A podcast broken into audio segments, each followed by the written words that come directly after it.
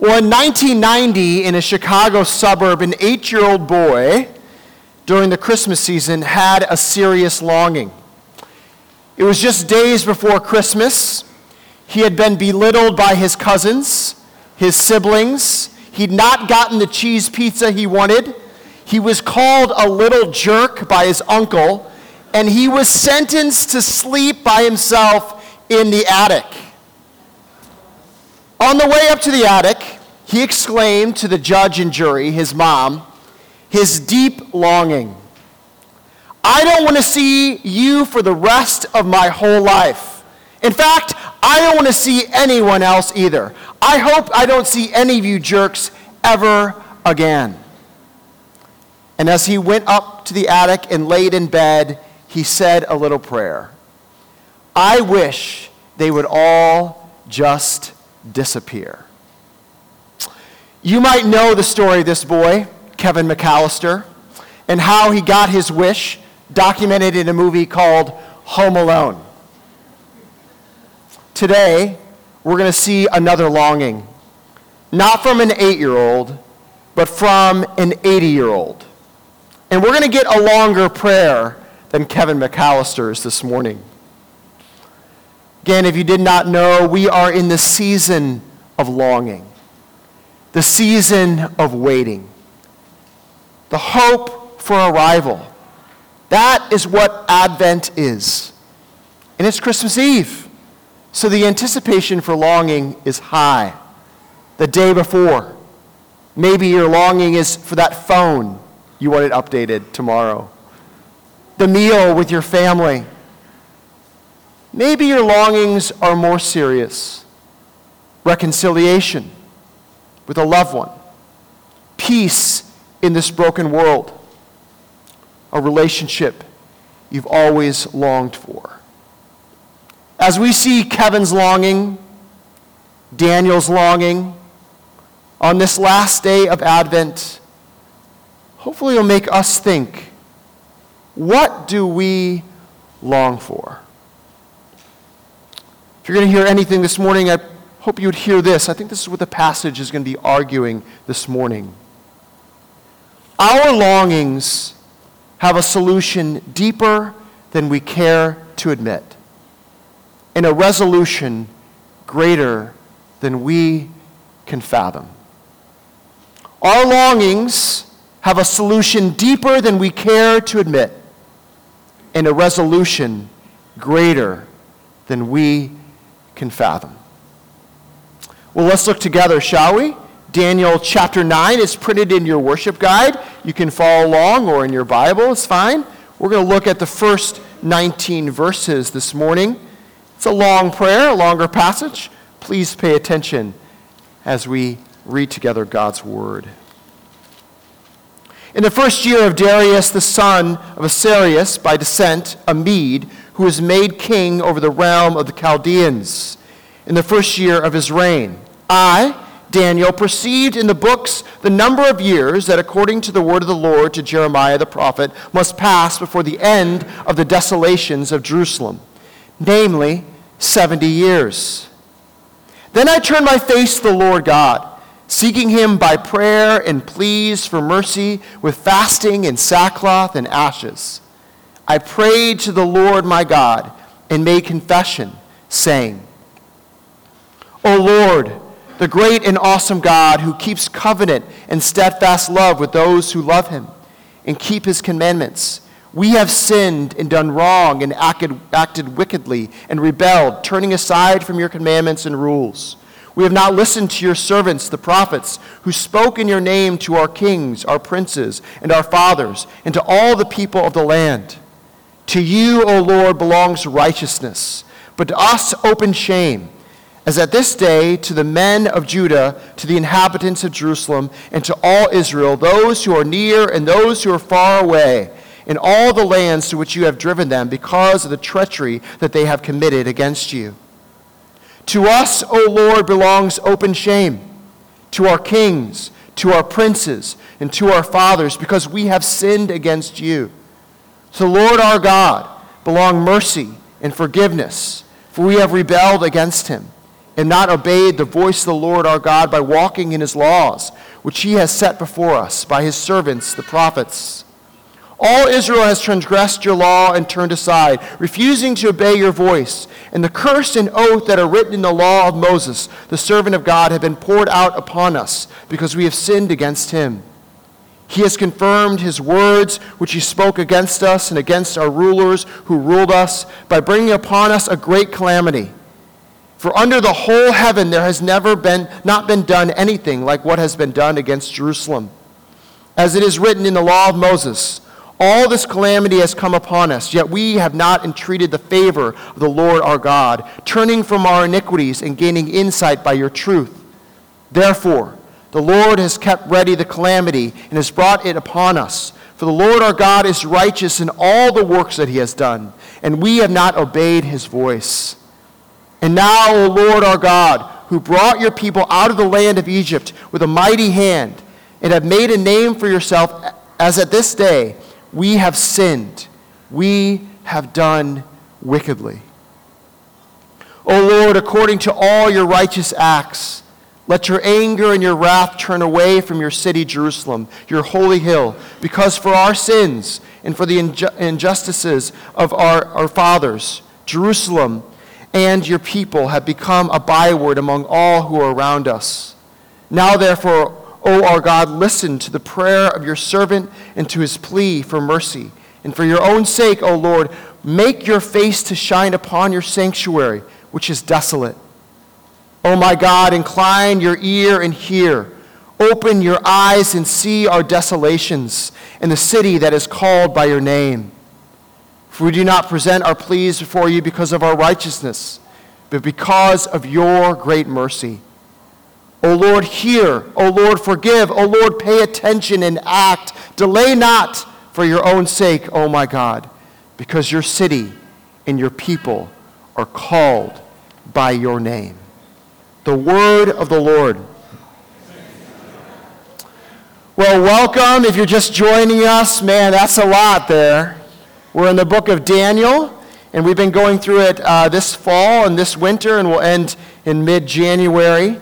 And this is a book documenting exile, documenting a people that have been taken away from their homeland, Jerusalem, to 500 miles northeast to this kingdom of Babylon. And it has been 70 years in exile. This once teenager, Daniel, has become an older man, probably in his 80s at this point in time. And we begin in, we've seen a historical marker right here in chapter 9. It's the first year of Darius's rule. This is the 6th century BC, and this is documenting what happened is the Babylonian Empire that was so great that thought no one could fall has been taken over by the Persians. So a new empire has now taken control. And at this point, the people that are exiles, these Israelites in now the Persian Empire, are wondering we've moved from one empire to another empire. Are we ever going to go home? You have to think 70 years in, these people must be wondering what really is our true home. 70 years. They've had kids probably in exile. They've built homes in Babylon. They've had jobs in Babylon. Many of these people don't even know what Jerusalem looks like. And heck, Daniel, he's been promoted to the prime minister of all this great land. Exile doesn't sound too bad. 70 years in these other kingdoms away from home. This should be like the new normal. This is our home now. This is the place that we are. Babylon, Persia, away from Jerusalem. You would think 70 years, who cares? We're never going back. This is our home. But as we see in this passage, Daniel 9, that is not the case for Daniel. Instead, he's been reading the prophet Jeremiah. In reading Jeremiah, Jeremiah said, Yeah, you will go in exile. But after 70 years in exile, you'll return back to Jerusalem. And here, the 70 years has come. And Daniel longs for this to happen. Even in his great position, even in his opulence, even in all these years, he says he wants to return. And he doesn't do that just casually. No, he fasts. He stops eating for maybe seasons of a time. He puts on sackcloth. Imagine put on, putting on the itchiest wool Christmas sweater you could imagine just because you want the itchiness to realize the pain of it. He does that. And then he put ashes upon himself, symbols of ruin. Even after these 70 years, he still longs. He longs what, for what should be a change. As we've been going through the book of Daniel, hopefully we're starting to realize this applies to us that this is a book about what it looks like to live in exile. It's not just exile for the Israelites. The New Testament talks about how we are exiles ourselves. We're not Israel, we're the church, the new covenant community. And that language of being in exile is true for us. In the New Testament, figuratively, it talks about us being in Babylon, that we are citizens of a different kingdom, that we have not fully arrived, that we still long for the kingdom to fully come. I do wonder if we act like we're really exiles and this is not our home. In fact, some of us just say, well, this is the new normal. This is just the way it is. This is just how it's going to be. I'm not really longing for anything, I'm just living in it. I was reading N.T. Wright, he's a scholar and theologian. And he says this about Christmas, speaking to this tendency around this time for many of us to just live in it rather than long. And N.T. Wright says this Take Christmas, for instance a season of nostalgia, of carols and candles and firelight and happy children. But that misses the point completely. Christmas is not a reminder that the world is really quite a nice old place. It reminds us that the world is a shockingly bad old place where wickedness flourishes unchecked. Christmas is God lighting a candle and you don't light a candle in a room that's already full of sunlight. You light a candle in a room that's so murky that the candle, when lit, reveals just how bad things really are. The light shines in the darkness, says John, and the darkness has not overcome it. What have we been singing for the past weeks? Oh, come, oh, come, Emmanuel. Oh, come, long expected Jesus. Heck, take the Magnificat, for example, that we heard Adrian sing and then we heard it recited in the Advent candle. The Magnificat, we always think, oh, it's just beautiful, right? It's so gorgeous. It, it just gives me magic in my heart, right? What does Mary say? Mary says, God, you brought down the mighty from their thrones and exalted those of humble estate. Mary is rejoicing in the longing that God raises up the weak and the humble and the poor, and he brings those that are prideful down. You might not know this, but the Magnificat was so revolutionary, the language is so revolutionary, that they banned it in some Latin American countries in the 20th century because it gave the poor so much hope. They're longing to be different, a longing for the world to be remade, a longing to not be in where they are. That's what we rejoice in. That's what we talk about in Advent a longing for the world to be different. And if you follow the heroes of faith, like David, and read the Psalms, you hear a man close to God that longs and longs for the world to be different. Daniel, who longs and longs for the world to be different. Jesus himself, O Jerusalem, O Jerusalem, that I could gather you in my arms. No number of Christmas songs, tinsel, lights, Hallmark movies can cover the brokenness of this world.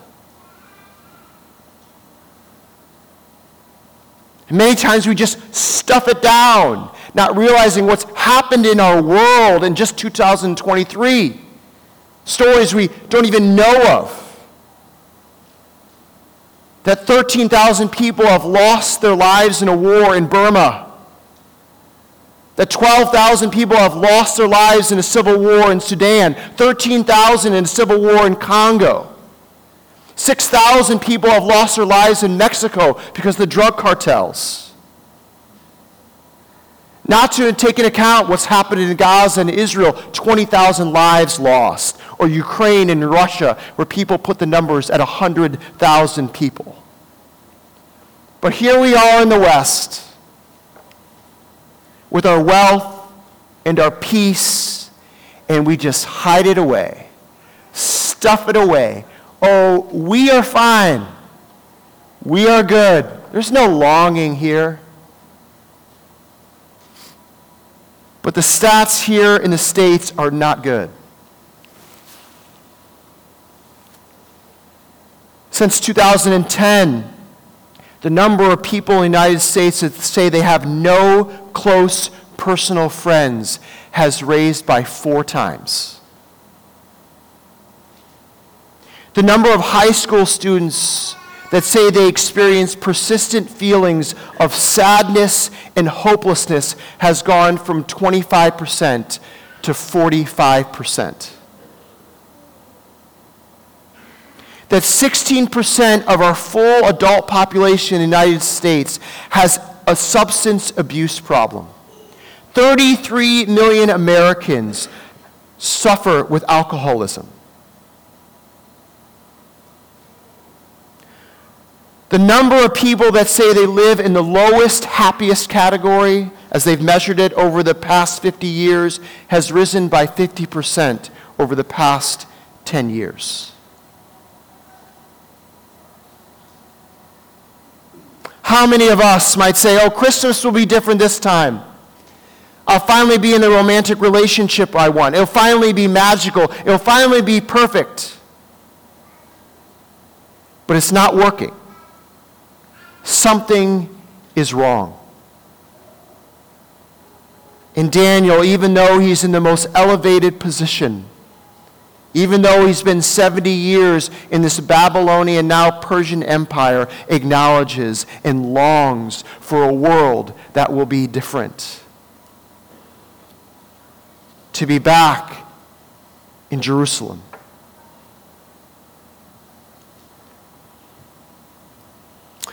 You know, one thing I love about this book, Daniel, is the change it makes from the first six, six chapters to the last six chapters of the book. The first half is, of course, the ones that we all know of in the stories, you know, like Daniel in the lion's den and stories of, you know, Shadrach, Meshach, and Abednego, the dreams interpreted, all these kind of things. It's really the, the public life of Daniel, you know, his role in the kingdom. But the last six chapters of Daniel are Daniel's inner life, his visions, his emotions, his conversations with God. And here we have it right here in chapter 9 this prayer and conversation with God. And oh, Daniel's gotten a lot of uh, press lately. It's kind of the person to go to when it talk about cultural engagement and what we're supposed to do as Christians, what we're supposed to emulate, you know, to be against the culture or whatever it might be. But many times we just emphasize the first six chapters rather than seeing how Daniel got to the place he is at. How was he able to do these public things? And we see in the last six chapters of Daniel, he's able to do this because he walks and talks and lives with God consistently. We've already heard about him praying three times a day, and here we have one of his prayers. What does it look like for this to develop in someone? What does it look like for it to develop in us? So we talk about engaging the world, engaging the brokenness. How do we have the courage to speak to this world? How do we have the courage to love our neighbor? How do we have the courage to do these things? And here we see what it takes to do that. Daniel walking with God in prayer. First, we see that Scripture informs him in how he prays. In this prayer, he quotes from Jeremiah and Genesis in Deuteronomy in Exodus. It informs how he prays. He has the Bible next to him or whatever it might be, the, the, the, scriptures are just in his mind, in his heart, to be able to speak and talk to the Lord. And next, Daniel confesses. I, heard, I know when we hear that word confession, we just think admitting wrong. When confession just means acknowledgement. And what he acknowledges is the character of God. We see that throughout this prayer. God, you are faithful your steadfast love, your deliverance in the past, that you sent the prophets to tell us the truth, that you have justice for wrongdoing. He tells the character of God and acknowledges it. And then, as he acknowledges God's character, then he acknowledges the character of humanity rebellion, not listening, failure to obey. And after this, then, he gives his humble plea, his longing to be filled, to return back to Jerusalem. You might see that pattern. It's a pattern, I think, that is this gospel pattern. The pattern that we have even in our service, that we acknowledge who God is, a call to worship. We acknowledge who we are, our standing. Then we acknowledge His great love giving Him our longings, like we just did in the congregational prayer. This happens constantly. It's our conversations with God. You also see the nature of prayer here is just fascinating. He doesn't say anything about political intrigue about what's going on in Babylon or Persia. Doesn't talk about the past of the fiery furnace or the statues or the lions or any of these things. No, he gets to the heart of the matter. Why are they here? Why are they in Babylon? We are here because we have rebelled against the creator of the universe. He loved us. He gave us how we were supposed to live, and we rejected it. He told us what to do, but we did not listen. We have sinned, meaning we have missed the mark. But He, in His character, is still merciful. If anyone has a time to blame others or blame the circumstances around him or blame other kings or other kingdoms, it's Daniel, a teenager dragged from his home. While others have been unfaithful, here is a guy that we read over and over again is righteous and faithful over and over again. He could say, You are the problem, they are the problem. But instead, we see in the prayer, Daniel says, We, we, we. Instead of blaming or whatever it might be, his prayer aligns to the grand story of God's faithfulness in Israel's rebellion against God.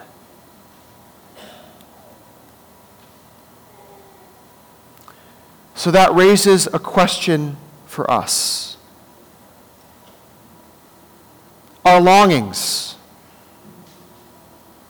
our longings for things. Do our prayers for the longings to be filled, fulfilled in our lives, do they go to the heart of the issue? What are our prayers? I hope this person gets fired from my job so I don't have to deal with them anymore. If I only had this in my life, God, then things would be okay. Lord, change this circumstance and it will be good. It's kind of the Kevin prayers, isn't it? I wish my family would just disappear. I know many of us love Home Alone, right? And we like Home Alone for the booby trap things, right? That's the fun part, right? The booby traps and all that. That's what we watch it for, everything like that. But they subtly in that movie put a message in. I don't know if you know that. And I think the climax or the change before Kevin can actually face his fears and do all those things in the house, the turning point in the movie happens in the church. Remember that part? Right? It's Christmas Eve, and he hears some music coming from the church. I think it's Oh Holy Night, right? The classic. And he comes in and he sits down in the pew. And then we realize the neighbor who he's scared of, right? The old man, he comes up to Kevin. And, you know, it's like scary, uh oh, trouble. But then they have a conversation. And you reveal these two individuals the neighbor who is scary and Kevin who's alone. Together with each other, they reveal their longings. And they're deep. The neighbor reveals to Kevin that he can only come and see his granddaughter sing when his kids are not there because he's not welcome to be in a relationship with his son. Kevin is also longing for his family to come home. And they say something interesting. The church is this picture of transcendence, right? Something above themselves. They say, the older man says, if there's any place to admit that I'm feeling bad or I've done something wrong, it's here. And you hear them both say to each other a confession, an acknowledgement. Kevin admits, you know, really, I've been a jerk to my family. The man admits, the reason the relationship is broken with my son is because I said things that I should not have said. You see, their longings have solutions deeper than they want to admit. But then, when they are in the presence of God and in transcendence, they are able to align their prayers to the truth. That they have fallen short that their very desires are not right. Their very longings need to be renewed. That they need to find that there is a righteousness that they have to align to, to admit they have to be in line with the true maker of them, God Himself.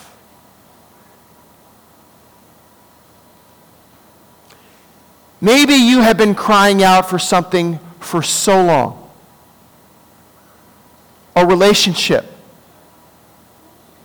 Maybe it's to have a better job. Maybe it's to have this or to that. Maybe your crying out has happened long enough that you can go to the depth of the problem. What is really wrong is your rebellion against the creator of the universe that truly can fulfill the deepest longings of your heart better than you ever could. That you're running and you're running and you're running will not solve the problems. That you're longing and longing after things will not fulfill. That the true longing is to be in relationship with the one who made you and created you, the Father of the universe, who you have sinned against, that wants to be back in a relationship with you.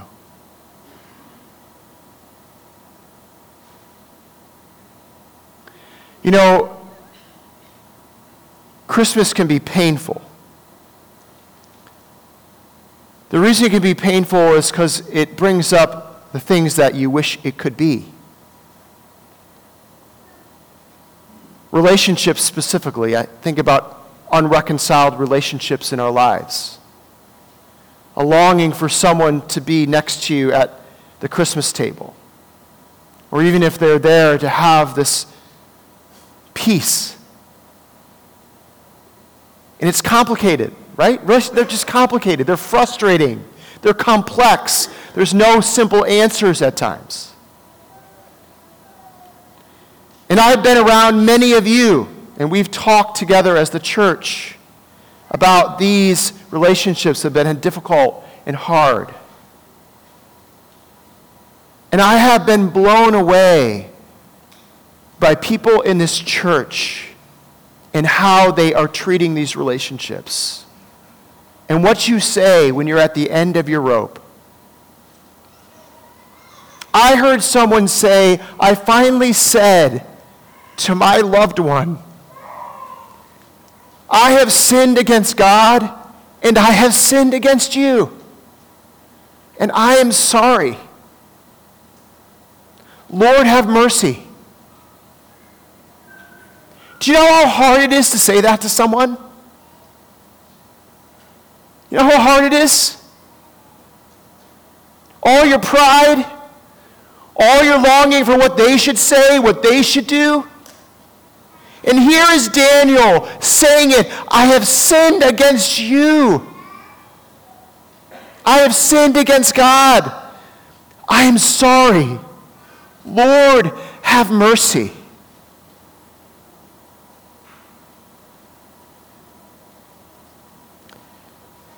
That is a solution deeper than we care to admit.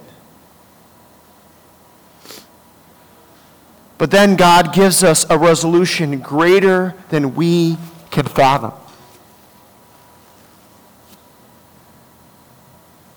How can Daniel lump himself in with all of these people? Right? A little bit later than this, the angel Gabriel, the great angel Gabriel, comes to Daniel in a flash and he says, Daniel, you are the loved one. Right? The loved one. And he even says, I identify with my people. He puts himself with them, he intercedes for them, intercedes for the Israelites in their rescue. What we see Daniel doing in this prayer is what we celebrate today that one has come to intercede for us fully, fully righteous. He pleads with the Father, and he still intercedes for us now at the right hand of God the Father, Jesus Christ.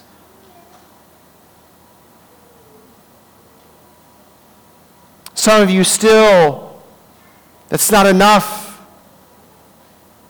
How can I go to God with my longings? I have no right. I have been atrocious. Some of us don't want to go to God because we see him as the cosmic boogeyman, out to get you, vindictive. This Old Testament God, yeah, it gets better with Jesus, but still, I know God the Father. He's against me. I want, to, I want you to hear something today. Maybe you have this understanding of the Old Testament and who God the Father is. I want to draw your attention, and I hope that this verse will seep into the depths of your heart and your soul and your bones. Look with me in verse 18, the second part.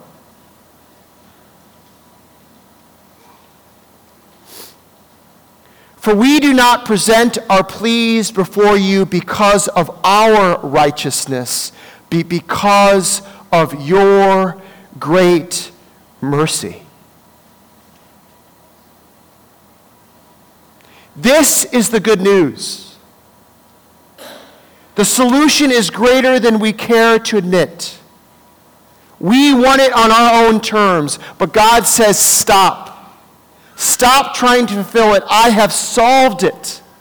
I am merciful and loving and steadfast. There is nothing you can do. It is not your righteousness. I have done it for you. The longing of this world has been fulfilled in me, taking the sins of the world upon myself. For our sake, he made him to be sin who knew no sin, so that we might be become the righteousness of God. It's that simple, but it is so hard for us to turn and trust in him.